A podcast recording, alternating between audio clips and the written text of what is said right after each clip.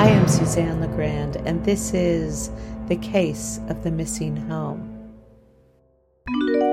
A whiff of salted squid lingered in the air, steaming the dining room window.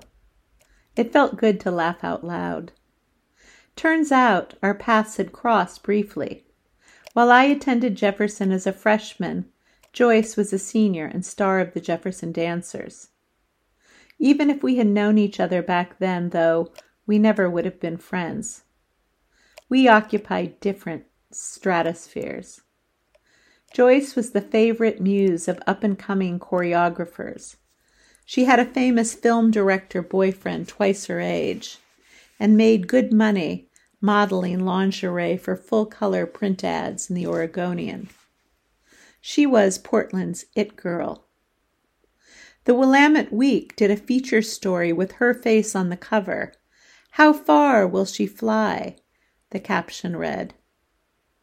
Within a month of moving to New York, she was cast as a dancer in an off Broadway show and then became a company member and a featured dancer in a touring company.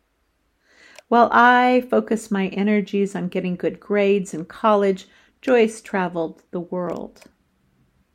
She knew what I did not Youth offers opportunities that only come around once.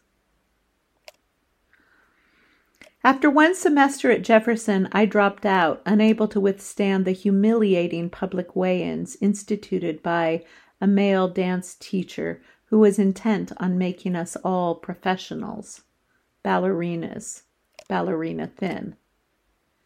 Mirror, mirror on the wall, I was indeed the fattest of them all. With her chopsticks, Joyce chased the last bit of pumpkin from the curry around her plate.